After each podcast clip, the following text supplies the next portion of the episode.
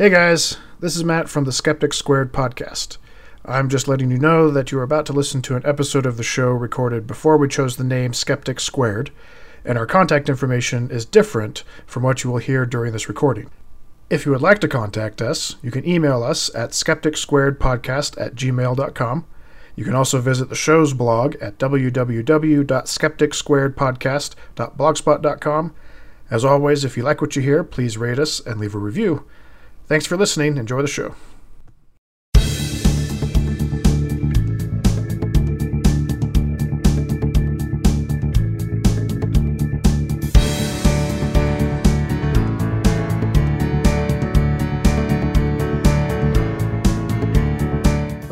Welcome to the Circle Squared Podcast, a safe place to make light of sacred things. My name is Matt. And I'm Corinne. And on this program, we will discuss various topics and current events pertaining to religion, atheism, and skepticism. Our goal is not to insult believers, although that will probably happen from time to time, but rather to express our views on these issues in a way which may benefit and entertain others. Or maybe we just want to stroke our own egos. You decide.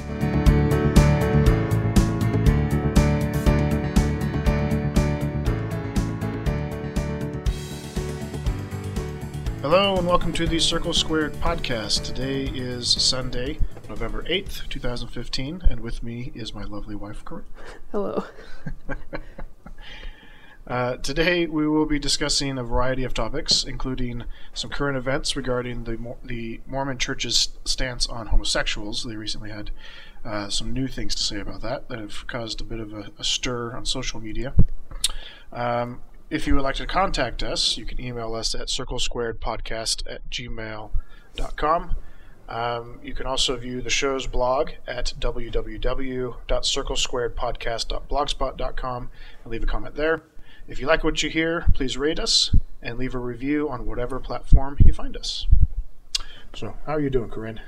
I'm recovering from an illness. Yeah, yeah. yeah we were both kind of sick this last week. That's why we didn't do an episode last weekend. Um, but we seem to be on the upswing, so we decided to give it a shot, especially since there's so much stuff going on um, this week. Um, so let's kind of get into it. Uh, we we kind of have, we're going to try a little bit of a different format for the show today than what we've done in the past. Um, this is a format that's used in lots of different podcasts uh, where they basically just go through news items and talk about them. So we've been collecting some stuff. We've got different things to talk about. Um, let's see. One of the first ones that I found was an article from, I'm not even sure how to pronounce this, the Faldmos Happy Life, F A L D M O S. I'm not sure how to pronounce that. Um, it's a looks like it's a blog from some faithful Mormons. And uh, it's called ten reasons You Should Be a Mormon. So it's kind of a tongue-in-cheek sort of thing.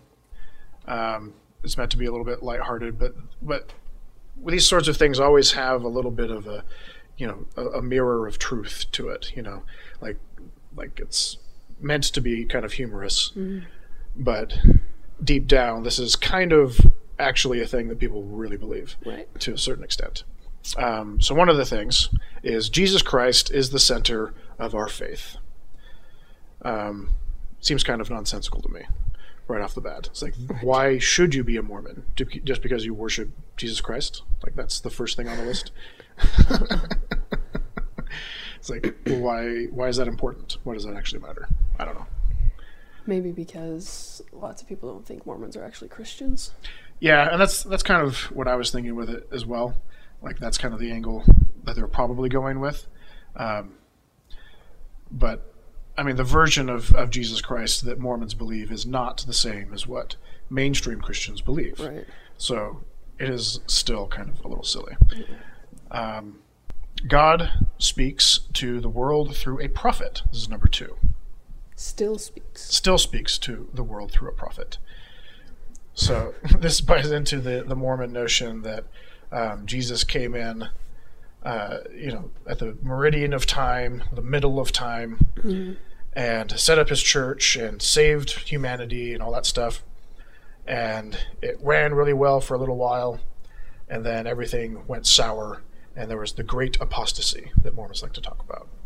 Um, and Mormons believe that after the Dark Ages, Joseph Smith restored the original church, and now we have a living prophet mm. that tells us what to do, mm. rather than those pesky dead prophets telling us what to do. Or the Pope. Right, or the Pope. Right. Um, so, that, I don't know, Mormons make a big deal about how they still have a prophet, how prophecy isn't dead. Mm. It's a little obnoxious, honestly, because they, they can never really pin down what it means to even be a prophet, or how they know that this person is a prophet. You know what I mean? Faith. Spirit. Yeah. Faith in the Spirit. Personal revelation. Yeah. So you have to have a revelation telling you that this other person is receiving revelation for you.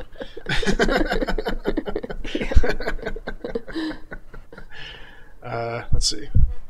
Three, the Book of Mormon is more, all caps, evidence of Christ. This one's funny to me. It's another testament of Jesus Christ. Yeah, it's, it's the, the subtitle of the Book of Mormon. Um, it's just, it's absurd. It's like saying... Um, because there's, you know, this additional book of, say, fan fiction that by, that that talks about the world or the universe of Star Wars, that that gives validity to the, the original Star Wars series series being true. It, it's just absurd. Just because somebody wrote another book about it doesn't make the first book true. It doesn't make the second book true. It doesn't make any of the characters real. It's, yeah, silly. Uh, let's see. Number four, no paid clergy. I love this one. Yeah. So, so Mormons like to make a big deal about this one. And this is actually something that comes from the Book of Mormon itself, which is one of the few things that the church does that actually comes from the Book of Mormon rather than, say, oh. the, the Doctrine and Covenants. Right. The, the Book of Mormon makes a big deal about uh, church leaders not being paid to be church leaders. Mm. There's several examples in the Book of Mormon of, of that. Uh, probably the most famous of which is uh, King Benjamin. He made a big deal in his final speech about how he never like really taxed anybody. Oh, you know, he was his, his, he was a farmer, supported himself, that kind of thing. Right. Um, well, the funny thing about this is that the no paid clergy thing only goes so high. Right, it, it's it's only applied, or it, it's only applicable to local leaders. Hmm. Um, once you get past, I think it's stake president, so you become like an area authority or general authority. Um, you get some kind of stipend. Yeah, you get a stipend, and and because the church has closed books, closed finances, we have no idea how much they actually get paid. Right. So that's fun. So that's part of your tithing money. Yeah. Exactly. So when, when people say, when Mormons say that their clergy doesn't get paid, and like this is a big thing, and I, I even remember talking about this to people on my mission. Oh. Um, I remember one one time we uh, we found a, an older gentleman who's he was um, more educated than a lot of the people that we had come into contact with, um, and he challenged us uh, and oh, basically said, yeah, like he basically said. Like, you guys are telling me that nobody in the higher-ups of the church gets any money from the organization. Like, I don't believe you. Right. And and I was just so frustrated. like, like, like, why wouldn't you believe us? Like, like we're telling you. Like, we're uh, members of the church. We, and, we, we should know. Exactly. And you should know. Yeah. And that's the thing. Like, yeah. They should know. Mm-hmm. But a lot of people don't. And this, this blog post is the perfect example of how most, or just the, you know, the common people within the church don't know this. Mm. Um, well, and I think part of the reason they like to talk about how, how they don't get paid is because they don't think that they're doing it for an agenda. Like other right. reverends or pastors motive. have an ulterior motive. They just want your money. Mm-hmm. But our bishops don't get paid. They're doing this because they, right. you know, actually have this spirit, yada, yada, yada. Right. So, which is dumb. Yeah, and then, the you know, the, the few people that do know about the, the paid clergy, the higher-ups getting some money, Um, for instance, my dad, mm. he, he, like I, I remember talking to him about it once. I think it was after my mission. He just kind of mentioned it. And his rationale was that these men um, usually come from a very successful, business-oriented, a lot of them are, you know, lawyers or mm-hmm. doctors, that kind of thing. And they they they make a lot of money. They become very successful in what they do in their career. And then they get called to this position that completely takes over their life. Right. Um, as we, we talked about a couple episodes ago, like a lot of these people have to move to other countries, mm-hmm. like, you know, uproot their family. Mm-hmm. Um, and so it's it's something like a living stipend, like a, some small right. compensation sort of thing. But again, which we is don't, fine. Which would be fine, but we don't know how much they get paid. Exactly. And most people still don't know that they get paid. Exactly. Yeah. Like they're the ones that make a big deal about it. Mm-hmm. You know, it's like, honestly, I don't care if they get paid or not. Right. Um, yeah. Although um, we could tie this into the Clergy Project, which we haven't talked about yet. Um, Daniel Dennett. Um, being a, a member of the, the Four Horsemen of the Apocalypse, the, one of the new atheists mm-hmm. that uh, wrote a book a couple of years ago, ten years ago, fifteen, whatever it was. Um, well, he, he started a project called the Clergy Project, where it became a, a support group for people that are in the clergy, you know, pastors, priests, that kind of thing, um, who no longer believe in God and can't get out of their um, clergy positions mm. because that is their livelihood and they don't mm. have professional skills in other areas, so they, they can't support their family and that kind of stuff. Mm. So, yeah, it's interesting stuff. Okay, um, number five, biggest missionary program ever. Ever. Well, it probably is. It probably is, that's true. It's best organized, at least. Yeah. I mean, the only one that I can think of that would rival it would be the Jehovah's Witnesses, and that's only because they require every member to go out and do some, you know, missionary work like every week or every month or something like that. There's a set amount of hours that oh, they're supposed to do. Like service hours? Yeah. Yeah, like service hours. Um, so, you know, Mormon missionaries, there's close to eighty thousand missionaries around the world right now, and the reason why it's so high, it didn't used to be that high, Um, is so because they changed the age. Exactly, they, they changed the age. Yeah, so it used to be closer to, I think it was like sixty thousand um, a couple years ago. Yeah, no, I don't pay attention. Yeah, to that. And then uh, they changed the age, lowered it a little bit, so that created this like kind of boom. Yeah, this influx of missionaries going out. Um, so my guess is that in the next couple years, it'll level out and be more like what it used to be. Um, But again, this is... It might still be a little bit higher. Maybe. Just because they are so young. They're just getting out of high school. Most of them are yeah. still going to be in that mindset. That's true. And that's something that we've talked about before, um, just in our personal conversations. Like lowering the age will kind of get them while they're young, mm-hmm. um, which is something that they try to do a lot yeah. already. Um, but having it be a lower age means that they won't go to college first. They won't get any sort of formal education. They'll be straight out of high school, straight out of their homes, and more of them will be inclined to, to go on missions. Um, yeah, so that's fun. But I mean, I think that that in the long run is going to bite them in the butt, because that means that the problem that they currently have with people going on missions and then coming home and leaving the church is going to be exacerbated. It's going to be made worse, because you have these younger people that don't really know what they're talking about coming out even younger and even less informed. Mm. And when they come back, it's going to be even worse than what it is now. So I, we'll, we'll see. We'll see how it goes. Uh, let's see. Number six, death does not separate families. Again, these are all reasons that you should be a Mormon. Right. We're, yeah, so this is a big thing that comes up in, in Mormon churches a lot, the idea that families, families go on forever. forever. Yeah, like death does not separate a family, that kind of thing. Unless you leave the church. Mm-hmm.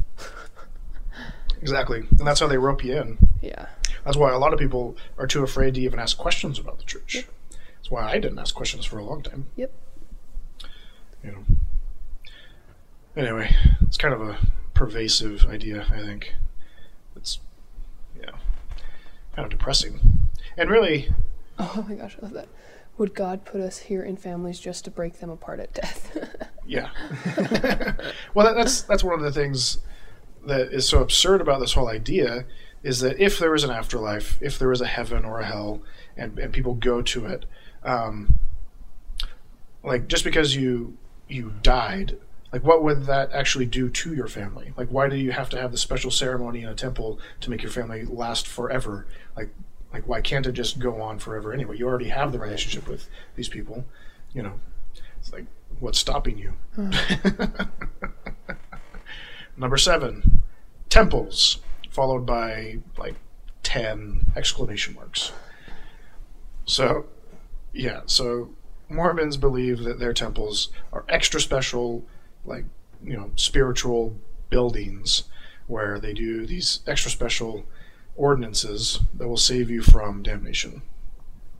And because of this, because of this belief that they have, you too should be a Mormon. Right. Well, and the temples are what makes the eternal families possible. So those two are tied together. Yeah. Yeah. Yeah. Anyway.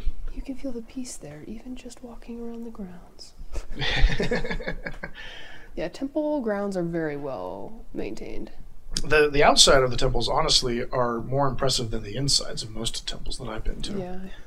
Um, I've, I've heard some people describe the temples as mini mansions. Or, um, oh, what was it? That says pretend castles. Pretend castles. Or uh, there was another one. It's like a, a, a middle middle ground or middle level hotel lobby. Oh. Oh, okay. You know, like there's nothing especially nice about most temples. Like there's a few, like the older ones. They're really clean. Yeah, they're really clean. They're very white. The older temples have some cool architecture. Um, some of the first ones that were built, like the Salt Lake Temple, has some really cool artwork, like murals and stuff mm. drawn on the walls. Um, but aside from that, like there's nothing particularly impressive about them. It's you know. the work that happens inside. Right, exactly. It's it's what happens inside that's so important to Mormons. Um, but they are expensive. They're very expensive. They like their marble. And the lights are always on. The lights are always on. Yeah. Anyway. I'm so glad I never had to clean the temple. Is that a thing? Did you have to do that? Yeah. I never had to do that. My parents have done it a few times. I don't know how they do it, but like wards get assigned to do it every once in a while. Uh-huh. And from what I've heard, like, you seriously go in and you clean everything with, like, Q-tips. You're wow. in your temple clothing, cleaning the temple with, like, hmm. tiny thing. Yeah. I, I guess know. That makes sense. Yeah. I mean, who else is going to clean it? You'd have to be a temple... A temple uh, worker. Yeah, a temple worker temple or something worthy, like that. Yeah. Have a temple recommend. That's interesting. Yeah. You know, they... Because, like, when I... When I was um, first kind of getting out of the church, that's, like... when they like started pushing the whole like members going and cleaning the church buildings and that mm-hmm. kind of stuff. Mm-hmm. That's when that became like a big thing. Um, so I, I never really did that. They tried to get me to sign up a few times, but I never really did it. Mm-hmm. Um, I didn't know that they did that for temples too. That's interesting. Yeah. I don't know exactly how it works, but I know a few people that have done it. Yeah. Hmm. Okay. Number eight, authority from God. I, yeah. So this is one that uh, you know. No comes... one can just stand up and decide they have authority from God to start a church. That's amazing because that's exactly yeah. what Joseph Smith a, did. Yeah, exactly. Like that is totally what Joseph Smith did. Yep. He stood up in front of everybody, came up with this fantastic story about how God had appeared to him personally, um, and told him to start this new church. Like that, that is exactly what they did, but um, because Mormons have this extra special good feeling about it, right. they think that this gives them extra special authority yeah. to do stuff. Yeah, it's all abstract. It's all just it's convoluted. It's That's weird. Fantastic. Yeah. Sorry, I that's fine. Interrupted you. No, I'm just kind of trying to avoid reading all of the paragraphs. Yeah, like there, there are some good bits in it that kind of made me chuckle. But uh, it would take forever to actually get through this. Anyway, um, number nine, we aren't perfect, but we have the same goals. What do they mean by that? We, we aren't perfect, goals. but we have the same goals. Um, it, it's uh, the idea that the church is made up of imperfect people, but it's still unified and it's still true, that kind of thing. Um, but what are the goals? That is a good question. Probably more of that uh, temple stuff, you know, doing the temple work, saving mankind. Or is the goal just to be in the celestial kingdom? So yeah, that would be probably. The ultimate goal. Yeah. Huh. Um, let's see. So the first line says, "Lots of people think members of our faith are supposed to be perfect robot clones of each other." At least that's what it feels like sometimes. Um, That's what they make it look like. That, that is what they make it look like, especially um, if you go to B Y U, Brigham Young Uni- oh. University, mm. which is Mormon-owned, mm-hmm. Mormon-run, and there's I a few of the them. B Y Us. Yeah, there's a few of the the uh, these campuses around the country, and you go there, and they go out of their way to um, make everybody look the same and act the same. You know, they they banned um, you know beards, they banned long hair. They banned, you know, extreme hairstyles. They, expans- they, they, banned they banned shorts on yeah, the Idaho campus. Yeah, the Idaho campus, you can't even wear shorts if you're oh wait, guy or for a guy or a girl. Um, it used to be that they had to wear skirts if you're a girl. Yeah.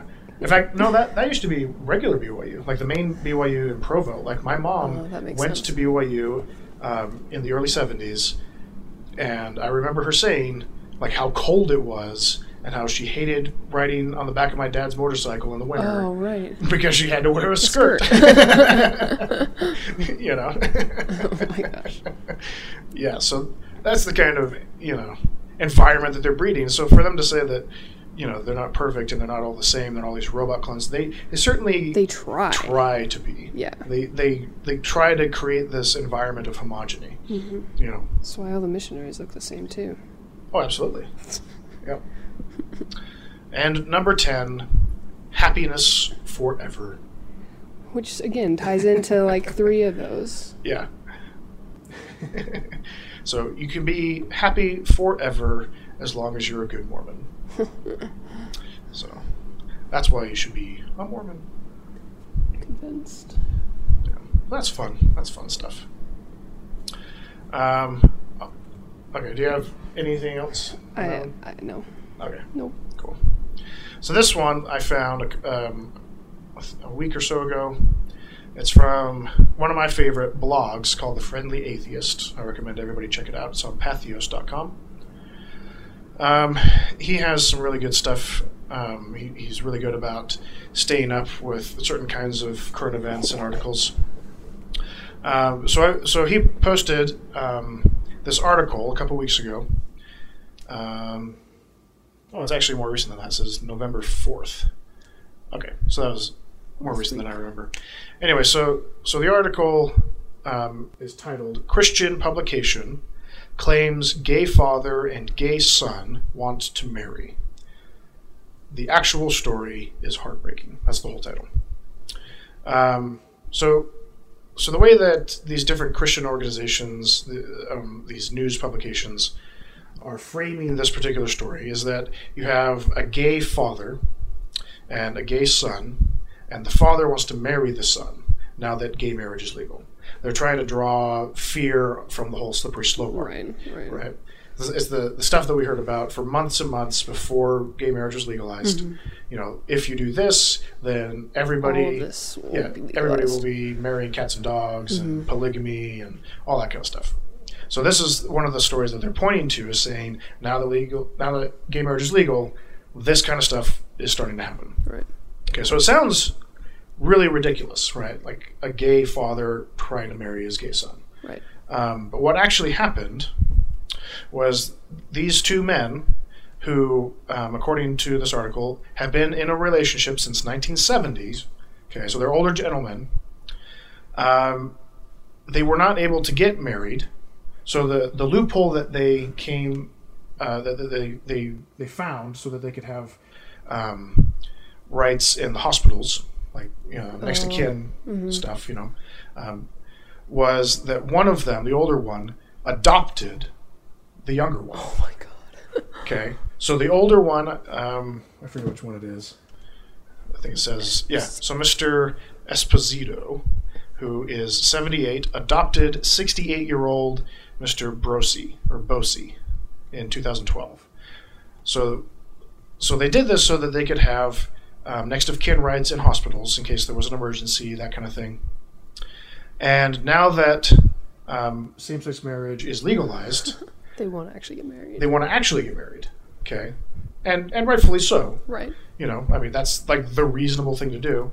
Um, but they're being denied this because a judge is saying that they can't have their um, adoption annulled. Okay. And so from that, from the actual story, which is just just terrible, yeah. um, these Christian organizations, um, in particular the publication um, Charisma, is reporting this as uh, a gay father wanting to marry his gay son. Yeah, it's absurd. It is absolutely terrible. Yeah.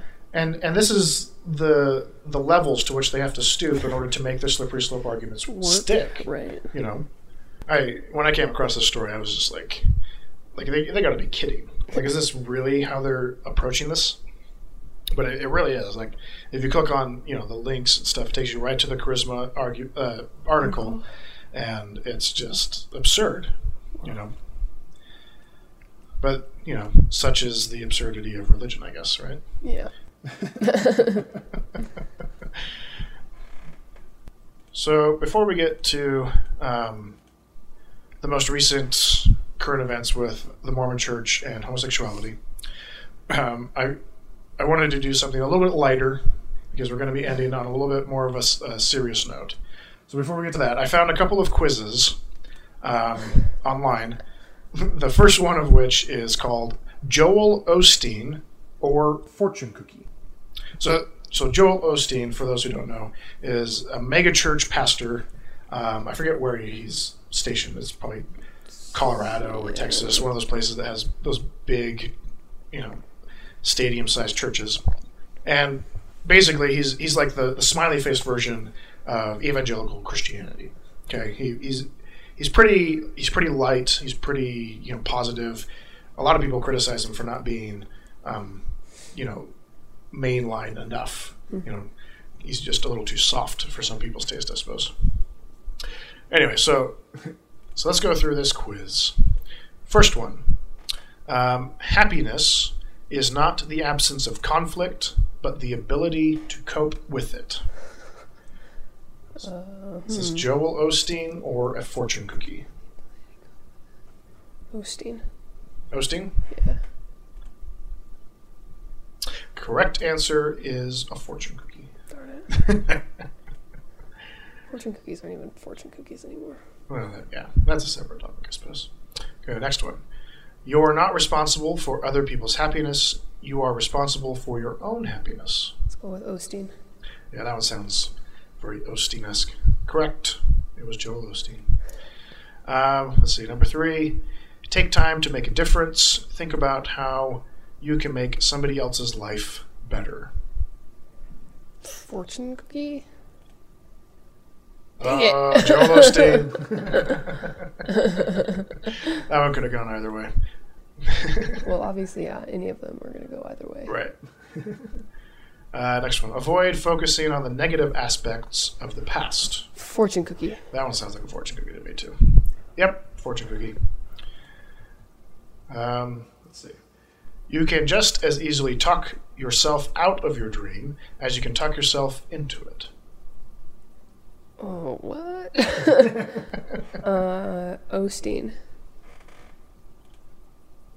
Yes. Yes. That was Joel Osteen. That was a little too deep for a fortune cookie. Yeah, that was... That was yeah. Um, when you can't naturally feel upbeat, it can sometimes help to act as if you did. Osteen. That one's kind of confusing. Fortune cookie. That's why it's confusing. Yeah. To affirm is to make firm. That one's got Osteen all over it. No! no! Fortune cookie. Or a depressing fortune cookie. Uh, let's see. True greatness is not how bright you shine, but how bright you make others shine. Fortune cookie. God. Osteen. um, number nine.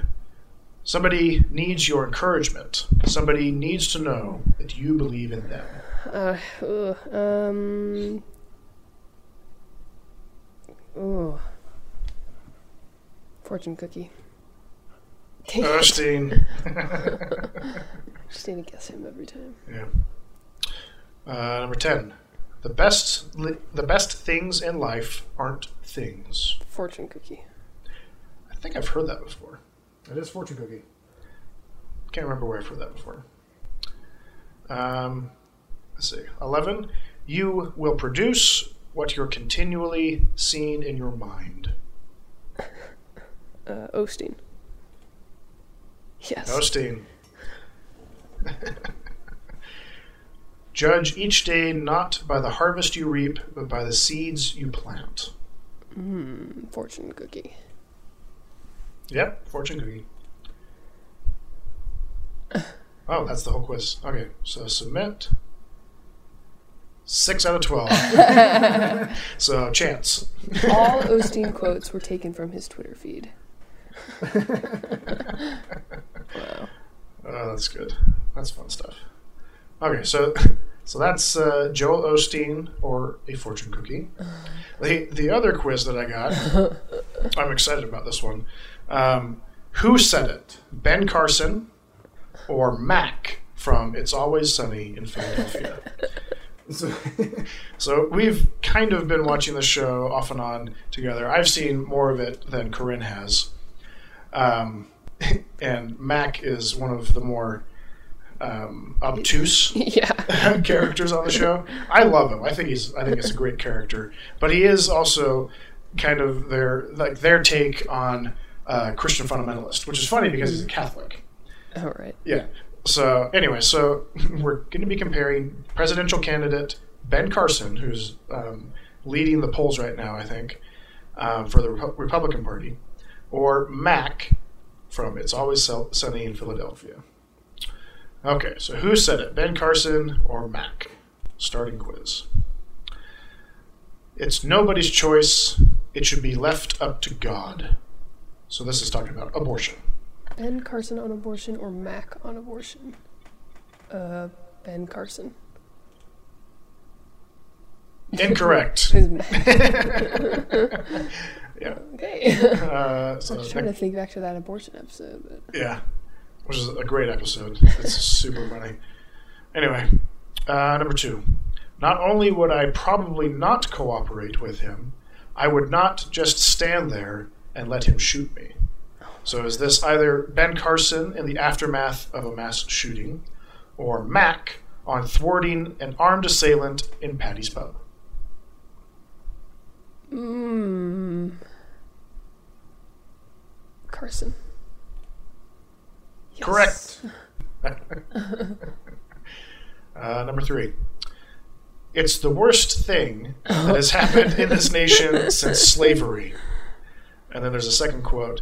In a way, it is slavery because it is making all of us subservient to the government. That's Carson. So Ben Carson on Obamacare or Mac in response to the ease at which Dennis and Dee received welfare. It's Carson. Carson on, on Obamacare, let's see.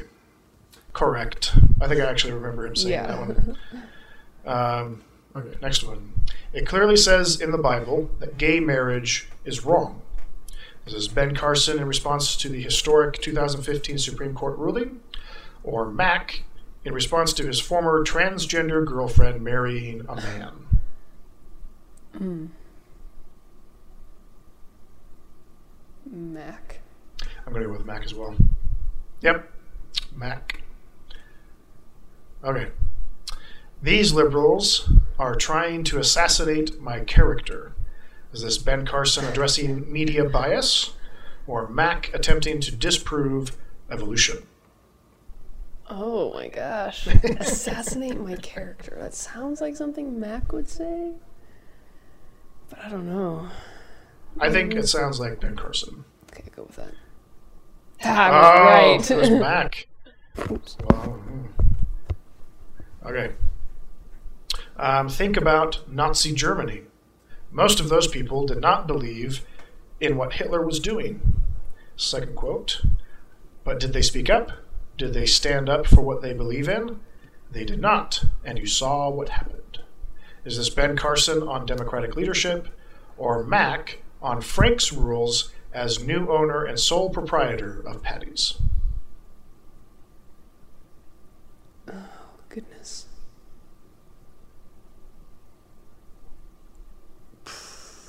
Ben Carson. Yes. Ben Carson. So much better at this one. Okay. People. I love this quote.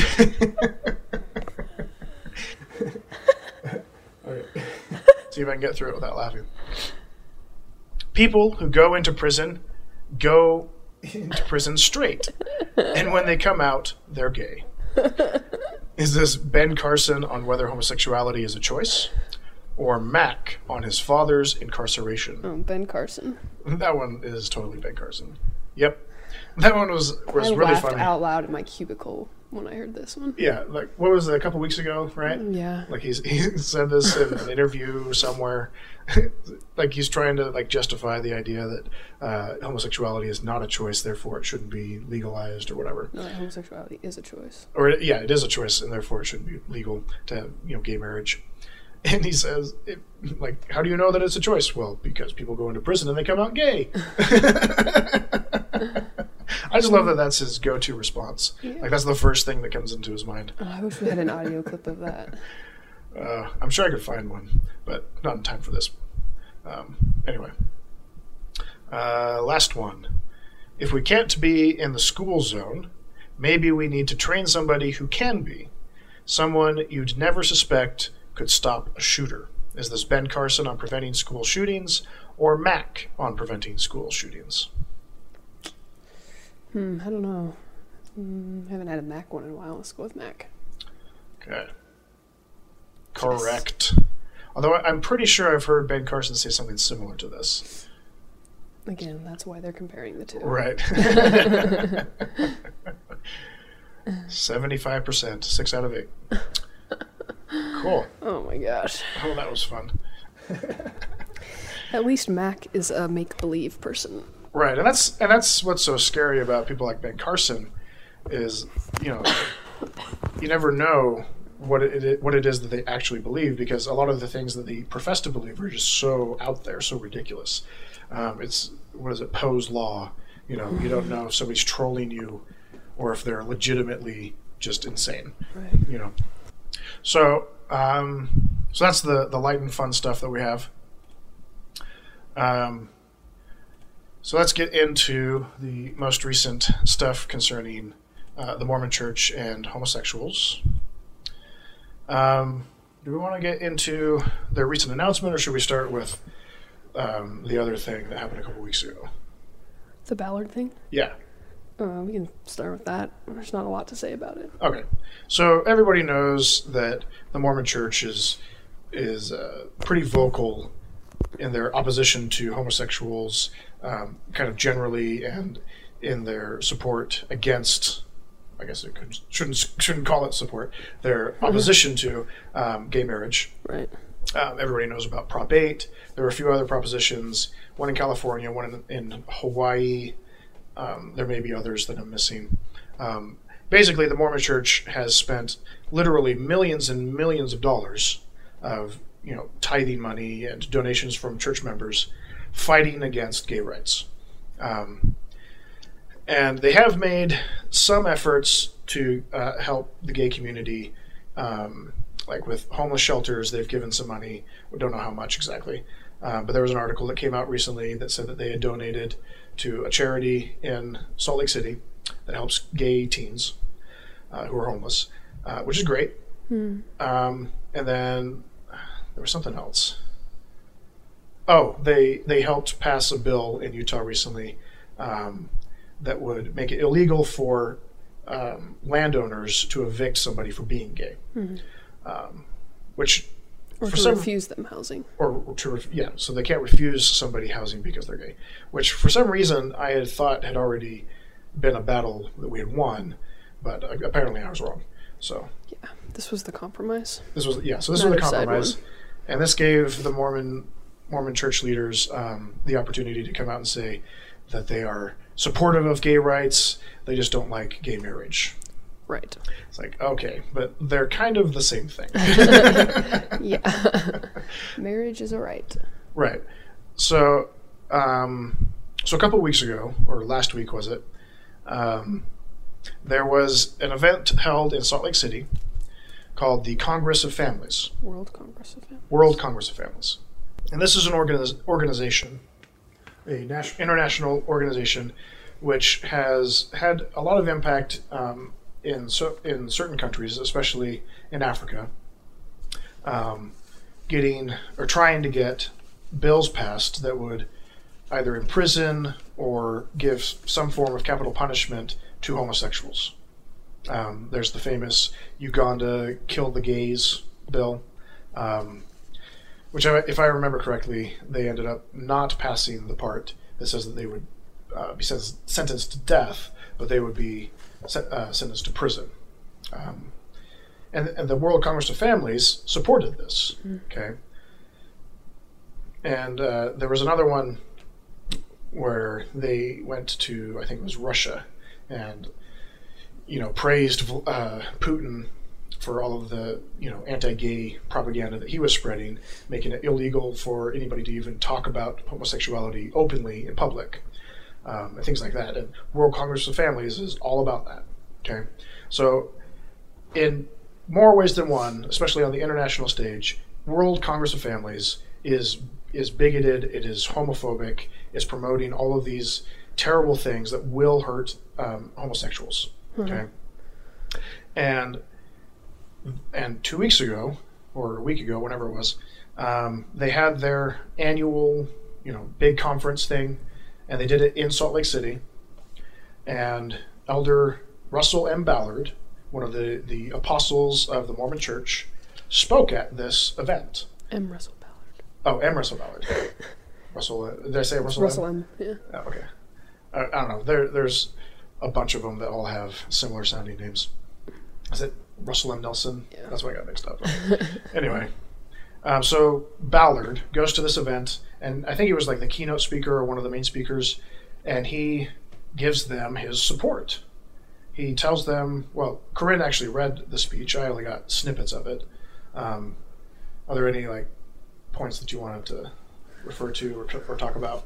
Well, I don't know. I mean, he just talks about the important role of families in faith, um, and goes over what the church believes as far as the family is concerned. He goes into the plan of salvation. Mm-hmm. I mean, his whole talk is fairly dry. It's nothing, nothing really new.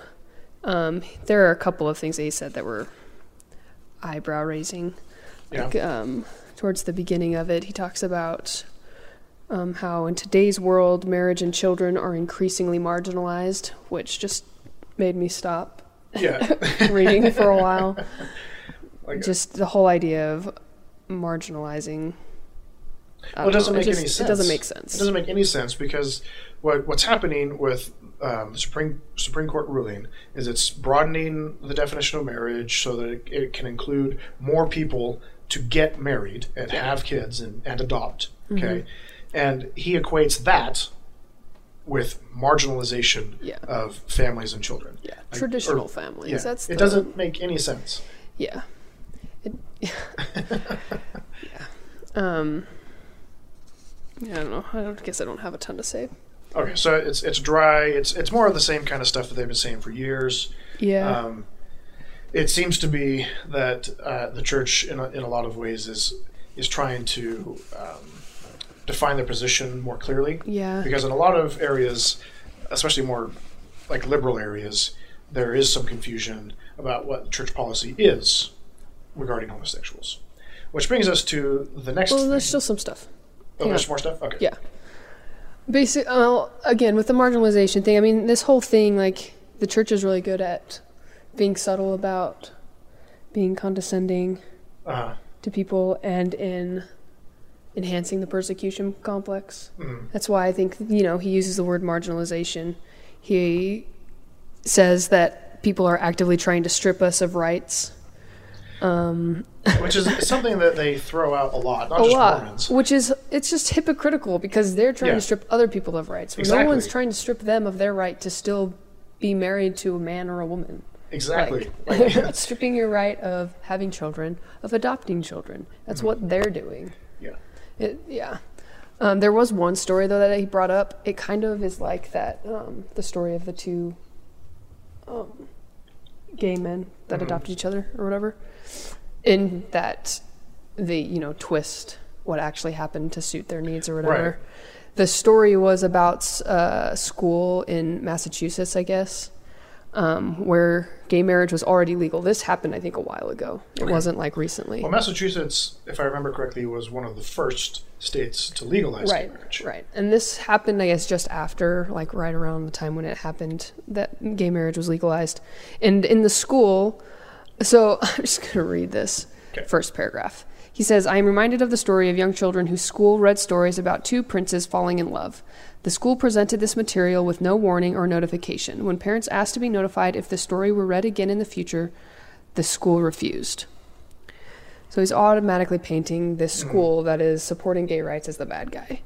Right. And he he even included a link in the, you know, a reference to the the actual story. It was on N P R, so I read the oh. story, and it's not that's not really what happened. Yeah, what happened was it was just story time in a classroom, like a first grade classroom, and one of the kids picked out this story mm-hmm. and wanted the teacher to read it. So it wasn't part of the lesson plan. It wasn't something the teacher had planned on teaching. It was story time, and the kids wanted to listen to this story. Oh. The kids and chose it. The kids chose it.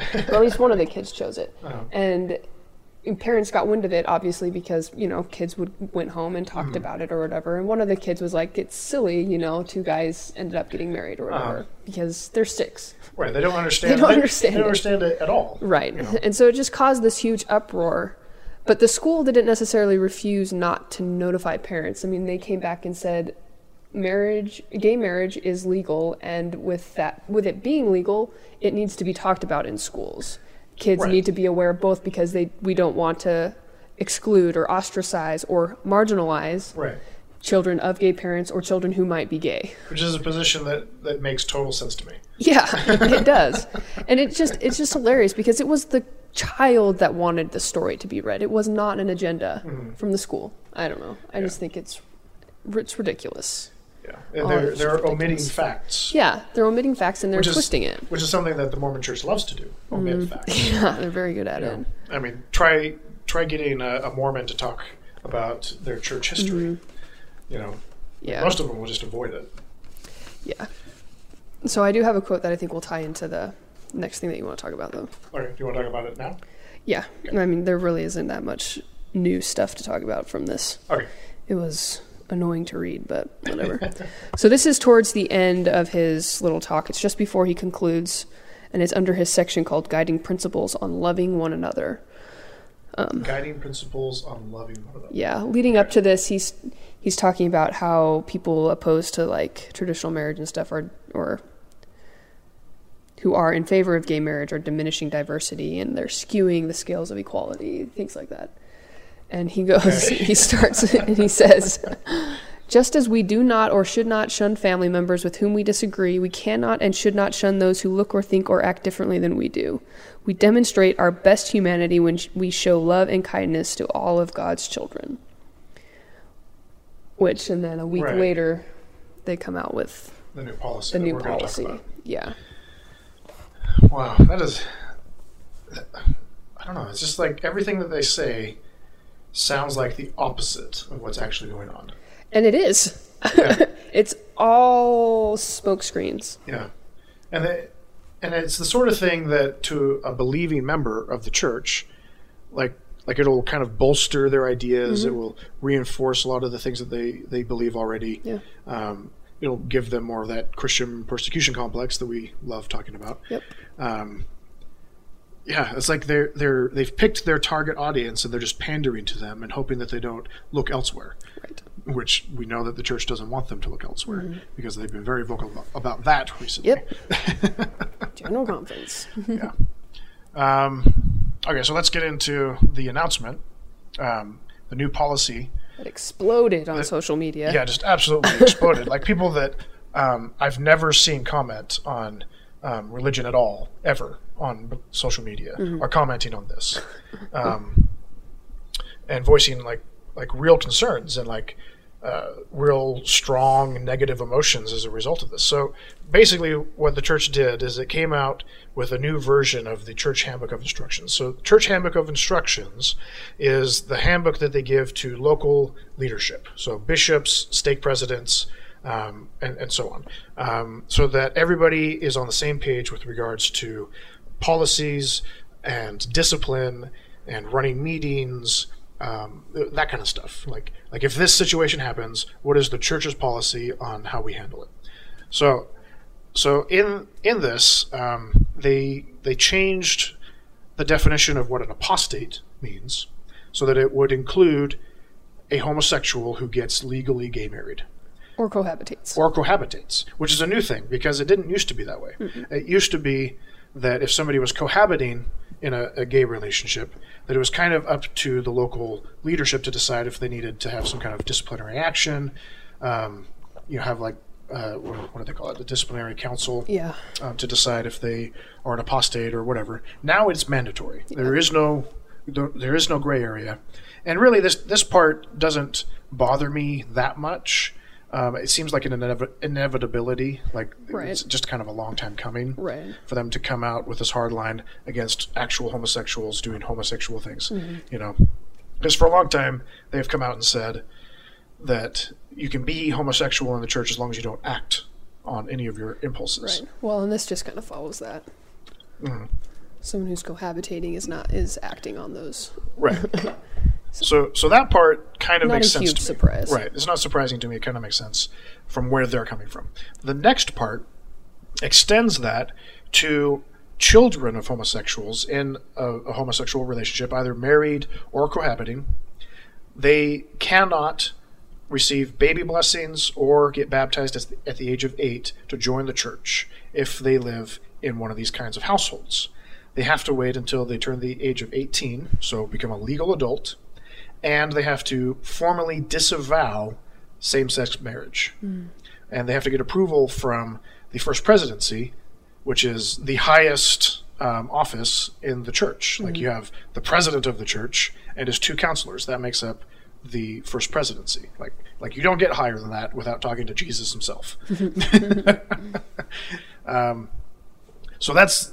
So, so they're adding ad- additional hoops to children that are not necessarily gay, do not necessarily even support gay marriage, and and uh, the the rationale that a lot of people are giving is that this is supposed to protect the children, mm-hmm. so that they don't have have to choose between their gay parents and the church. Okay, as children, as children, right. they they will have to when they become an an, an adult. Mm-hmm. Um, Which raises an interesting question because um, there are a couple other groups um, that are in this same boat, specifically polygamists. Okay, so if you are raised in a polygamist household, um, you cannot join the Mormon Church until you are eighteen and disavow the polygamist lifestyle. Mm-hmm. Okay, so that's kind of where it, it stems from. Like they're extending that policy to homosexuals. Um, at least that's how it, it's been explained to me. Um, And I kind of understand where they're coming from, like not wanting to cause rifts and that sort of thing. But the church doesn't really have a problem with causing rifts in other areas. Right. You know, it's like, like you don't have to have a parent who, I don't know, doesn't drink or doesn't smoke or, you know, even if you have like just cohabiting straight parents, mm. those children can still become members, even yep. though cohabiting straight parents, not married straight parents, um, is against church policy as well. Mm-hmm. You know? Yeah. That was one of the better responses I found on Facebook. And it was from a guy that was generally in support of this, but he did say something similar. He, sa- he said it, that he hopes that the church will extend it to situations like that. Right. Where... Because, uh, where like even heterosexual couples like maybe are inactive mm-hmm. and the child wants to go to church all the time. Like that still causes familial strife. And that's what right. the church is saying that they're trying to prevent from having hom- children of homosexuals getting baptized. They're trying to prevent familial strife. Right. But it's not going across the board. It's not equal in all groups. Right. If they were really serious about this, they would extend that to all children. Yeah. Like have it be...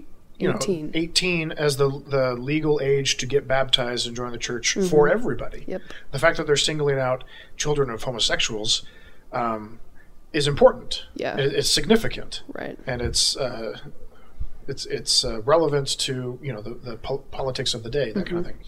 Um, Especially because homosexual homosexual marriage is legal. Polygamy exactly. isn't legal, and comparing it to that isn't the same. Mm-hmm. And that's one of the things that John DeLynn from Mormon Stories um, pointed out in, in one of the posts that he made, was that now um, gay marriage is being equated with polygamy and murder. Mm-hmm. Yep.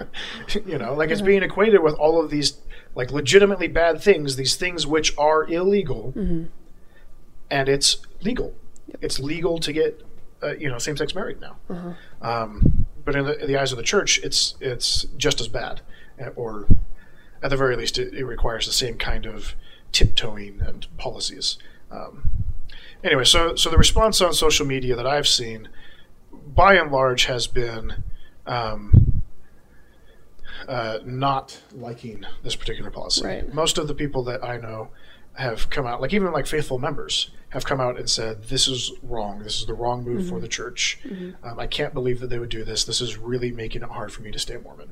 Mm-hmm. Like I've seen a few people who are active Mormons say, I'm not sure if I want to associate with this church anymore. Because it, it really is um, a discriminatory policy. Yeah. You know? And it's denying blessings. I think that's mm-hmm. the biggest thing. Like if I was still a true believing Mormon, that would have been the big thing. Right. Because they are all about the children. Mm-hmm. They're about families, and they're denying yeah. something that is inherent to the doctrine mm-hmm. to these children.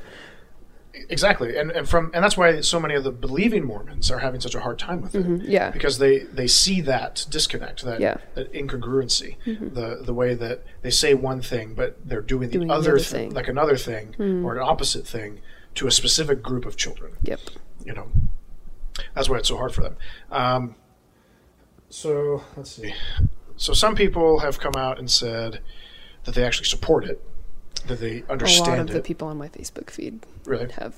I've only seen a few people do it. Well, actually, no. The initial response was very negative, and as time has gone on over the, la- the, the last day in particular, um, more people in support of it have been vocalizing it. Yeah. And I think a large part of that has been due to the fact that one of the apostles, I forget which one, was it Chris- Christopherson? Christopherson mm-hmm. um, did a video, a press release, explaining the the rationale. And it's just, you know, it's more of the same thing. It's just, it's protecting the families, it's protecting the children. Right. We don't want to cause undue strife, all that kind of stuff. Mm-hmm. And it's just absurd. It's totally absurd. And it's giving um, certain kinds of believing Mormons just excuses to, to, to you know, continue to toe the line. Right. Um, anyway, so, so why is this important? Like, why does it actually matter? Um, because... From some people's perspectives, and I kind of touched on this a little bit on the response that I wrote on Facebook, um, it's not necessarily a bad thing that the church is drawing this hard line and making people choose. Um, from the perspective of somebody like me who's an atheist that doesn't believe in the church, this is going to push more people um, out of the middle to our side, mm-hmm. you know. Um, So from that perspective, it, it, I see it as a good thing. Right, in the long run. In the It'll long run, it will be. Right. Secular. But uh, so one of the things that you and I talked about last night when we were discussing this mm-hmm. um, is that along the way, you yeah. know, in the short term, there will be collateral damage. Mm-hmm. And I've had a few of my true-believing Mormon friends try to min- minimalize the damage that, that could be caused by this. You know, saying things like, well, it's it's not going to affect that many people. Like, what's yeah. the big deal? Like, that kind of thing. Which is just totally demeaning and belittling. Um, it, it doesn't have the kind of perspective that uh, I, I think would show empathy. Right. Um, because, you know, in the periphery of all of this stuff, even if it's not somebody that is directly affected by it, th- this policy continues to breed prejudice within the Mormon community a- against homosexuals. Mm-hmm. And every generation of young people born into the church will have gay people. And they will have to have the same fight over and over again that so many people have had, you know, for generations within the church regarding homosexuality. Um You know, so the collateral damage is what concerns me, um, because Mormon, you know, gay Mormons already have a, a history of committing suicide. Mm-hmm. Um, one of the uh, one of the articles that um, was posted on Facebook that one of my family members commented on was an article. Let's see if I can pull it up. Um, yeah, here it is. Um, it's from a website called Mormons for Marriage. and the title is I Would Really Rather Be Dead, from Stuart Matis. So Stuart Matis was um, a gay Mormon. Um, he was raised in the church, and he had this, you know, very common sort of self, self-loathing about his homosexuality. He prayed to God to have his homosexual urges taken away, and it never happened. And this was before, you know, the, the Mormon Church came out with the softer approach of saying, um, you know, homosexuals are welcome as long as they don't act on their stuff, mm-hmm. on their, their, you know, right. impulses. This is when praying the gay away was a thing. Exactly. Yeah. So, so this was still when people were advocating, you know, like, like what Elder Packer used to say, you know, if you pray hard enough and are sincere and fervent enough, mm-hmm. God will make this easier for you, mm-hmm. implying that you can, in fact, pray away the gay. Mm-hmm. Um, well, Stuart Matis, um, wrote quite a bit um, about his dealings as a gay Mormon. Um, there have been books and articles written um, about, you know, stuff that he's written. Um, I think his mom wrote something about it as well. But, uh, you know, at, in two thousand, let's see, it says February twenty-fifth, two thousand, um, he shot himself in front of the steps of an, a Mormon stake center um, because he just couldn't take it anymore. And so it was after, what was it, Prop twenty-two? Prop twenty-two, which was the predecessor to Prop eight. Yeah. Um, yeah, so the the effects of Prop twenty-two and the implications of what that would mean for him as a gay Mormon was too much for him to bear, and he shot himself. Mm. Okay. So this is this is the stakes that, that we have with, with homosexuality and Mormonism, you know. Like, and each generation of new people being born into the church that are born gay are going to be faced with the same kind of stuff that Stuart Matis and Matthew Shepherd and other people um, have had to struggle with, you know. Like, it's great that in some ways they're taking the softer approach, but this policy of, of painting homosexuals uh, as apostates and not allowing children of, of homosexuals to be um, members of the church, that's just going to continue the prejudice that already exists. It's going to make it stronger among the core members of the church, mm-hmm. you know. Um, let's see. So, I'm trying to think of where else I want to go with this. I mean, do you have anything to add? Uh, not really. So, one of the things that I've been thinking about a lot recently, um, you know, kind of in... you know, the vein of Mormon culture being homophobic kind of inherently. Um, so so I work in um, treatment, okay? So in particular for troubled teenagers, okay? And so so I, you know, I come across gay kids now and again. Um, there was a lot of, of gay acting out, but not everybody that acts out homosexual, uh, you know, actions um, is necessarily gay, because a lot of these just don't have another sexual outlet. Exactly, like a lot of these kids don't have a sexual outlet, so they just, you know, do it because other people are doing it, that mm-hmm. kind of stuff. But you know, a lot of the kids that I interact with um, are legitimately homosexual. Okay, and because we live in Utah County and the treatment center that I I work at um, is, you know, predominantly Mormon with its employees, you know, th- this mentality of homosexuality isn't necessarily a legitimate thing, or they like they shouldn't be acting on it and all that kind of stuff. It bleeds into um, the culture at the facility that I work, mm-hmm. even among, you know, the, the educated professionals, healthcare professionals who should know better. You know, this is one of the thing that one of the things that bothers me the most about it is that some of the people that are uh, displaying this discrimination, this bigotry, um, are healthcare professionals, yeah, mental healthcare professionals, people that I know for a fact, having gone through similar courses, have been taught that homosexuality is a normal thing.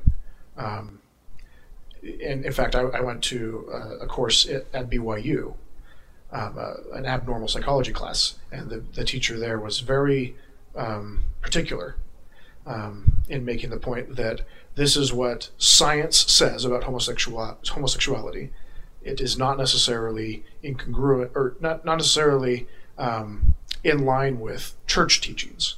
And she wanted to make it clear that as healthcare professionals, we needed to side with science when acting as healthcare professionals. Like, we couldn't just let our belief system, um, even though we believe it to be true, to dictate our professional um, interactions. interactions with, with these people. Mm-hmm. Okay. So I know, like, like in particular, there, there's a couple people in particular that I know um, hold these prejudices, therapists.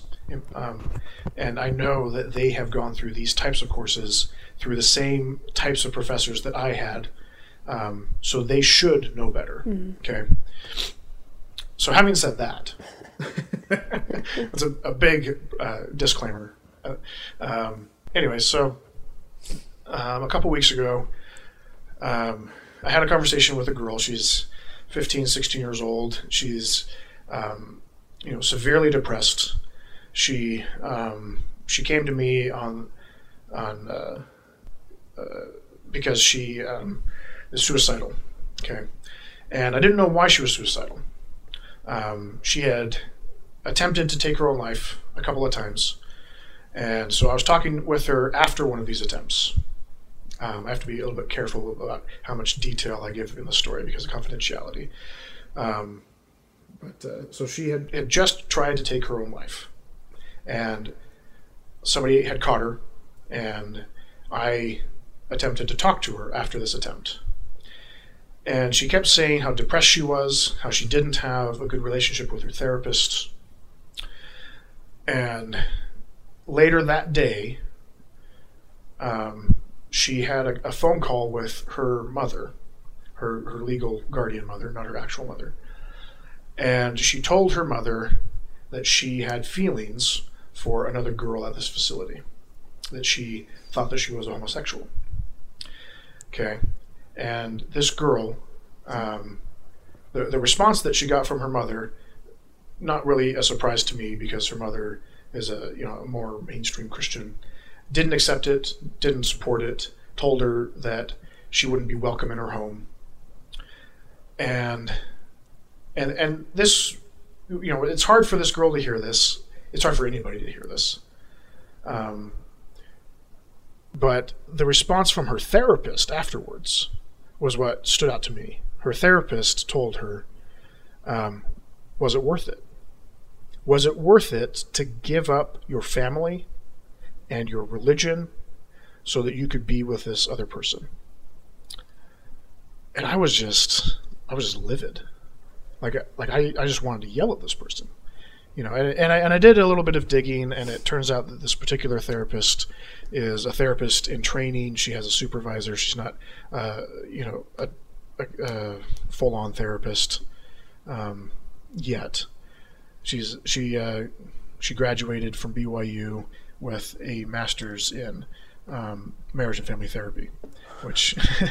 Which anybody who is familiar with this degree or has, is familiar with the writings of Doctor Daryl Ray will know that this is something of a diploma mill for uh, you know, Mormon-owned Brigham Young University to, to pump out therapists and healthcare professionals um, with a particular ideology in mind. Mm-hmm. So she's in training. She's she's learning how to, to interact with, you know, kids that are, are gay. And you know, I, I, I didn't know how to respond initially to this girl, um, but I I did find a note um, so this is a note written by the girl um, to the the other girl that she wants to be with. Okay. Wait, is this one you had me read? Mm-hmm. Oh, I thought she wrote it to you. No, she wrote she wrote this she wrote this to the girl, the oh. other girl, and oh. and I I found it. Um, so they're not supposed to be writing notes. I, I assume that the other girl got this note.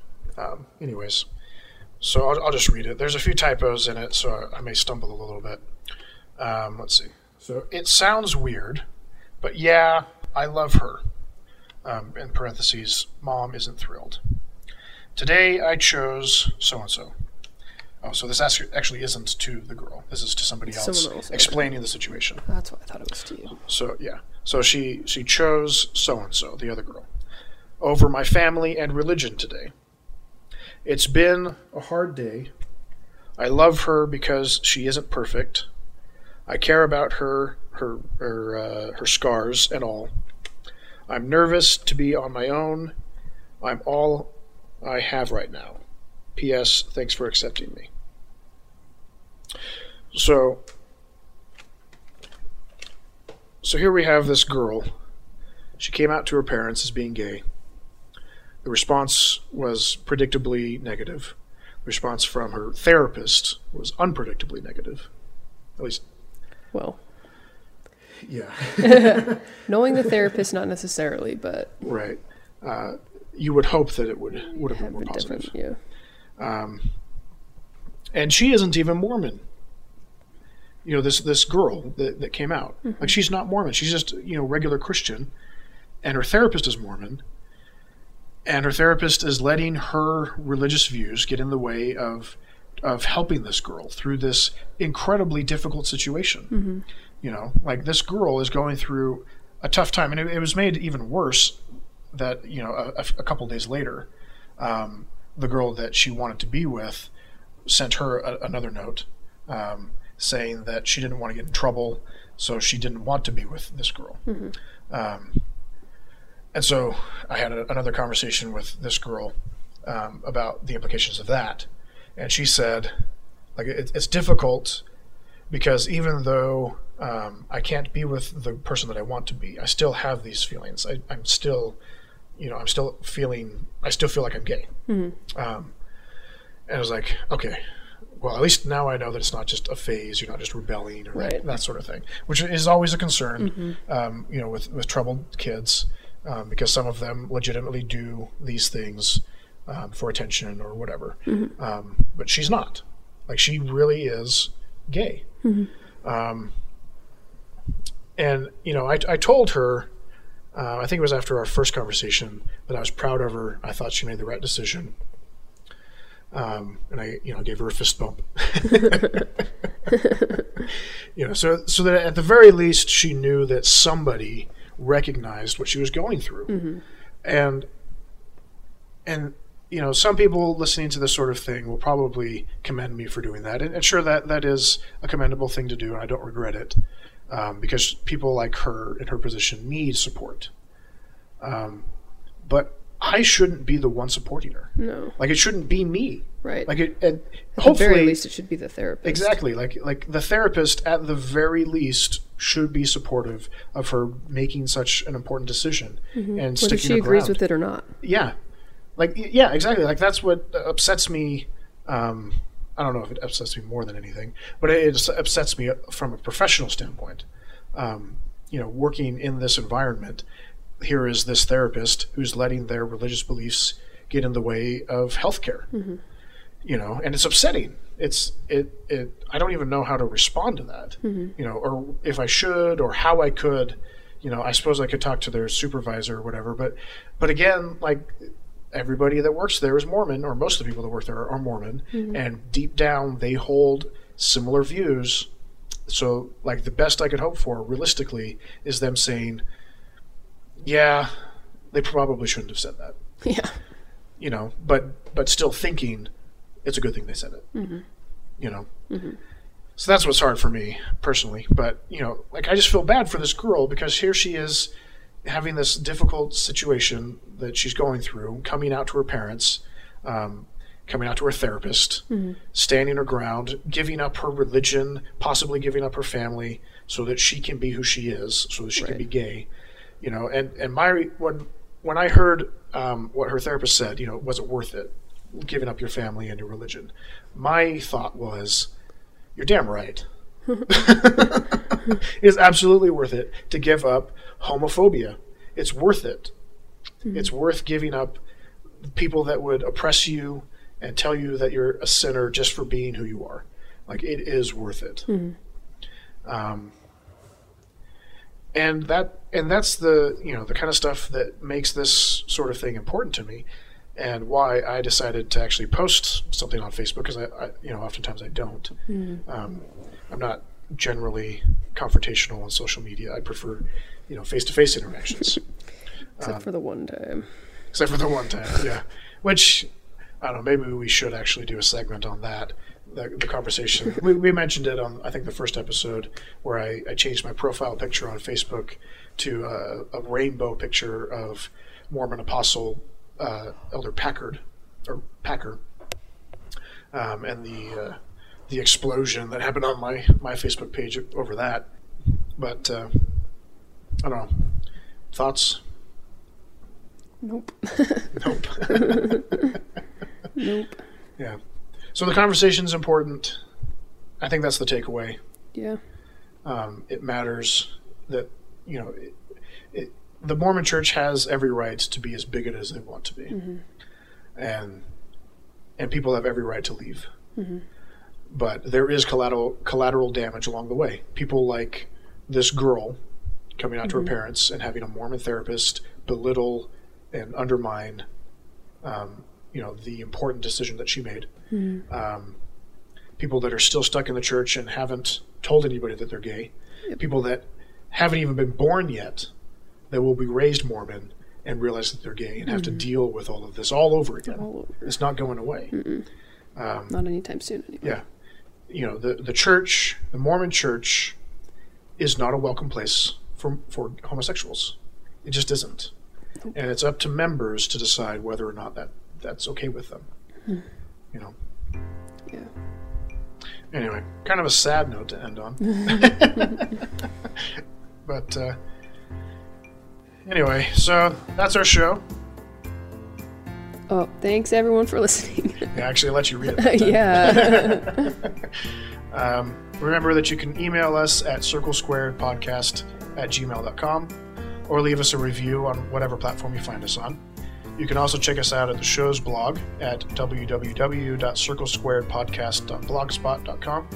And we will see you next time on the Circle Squared Podcast. See you later. Uh, mm. I don't really have... Playful banter. Yeah, I don't have much playful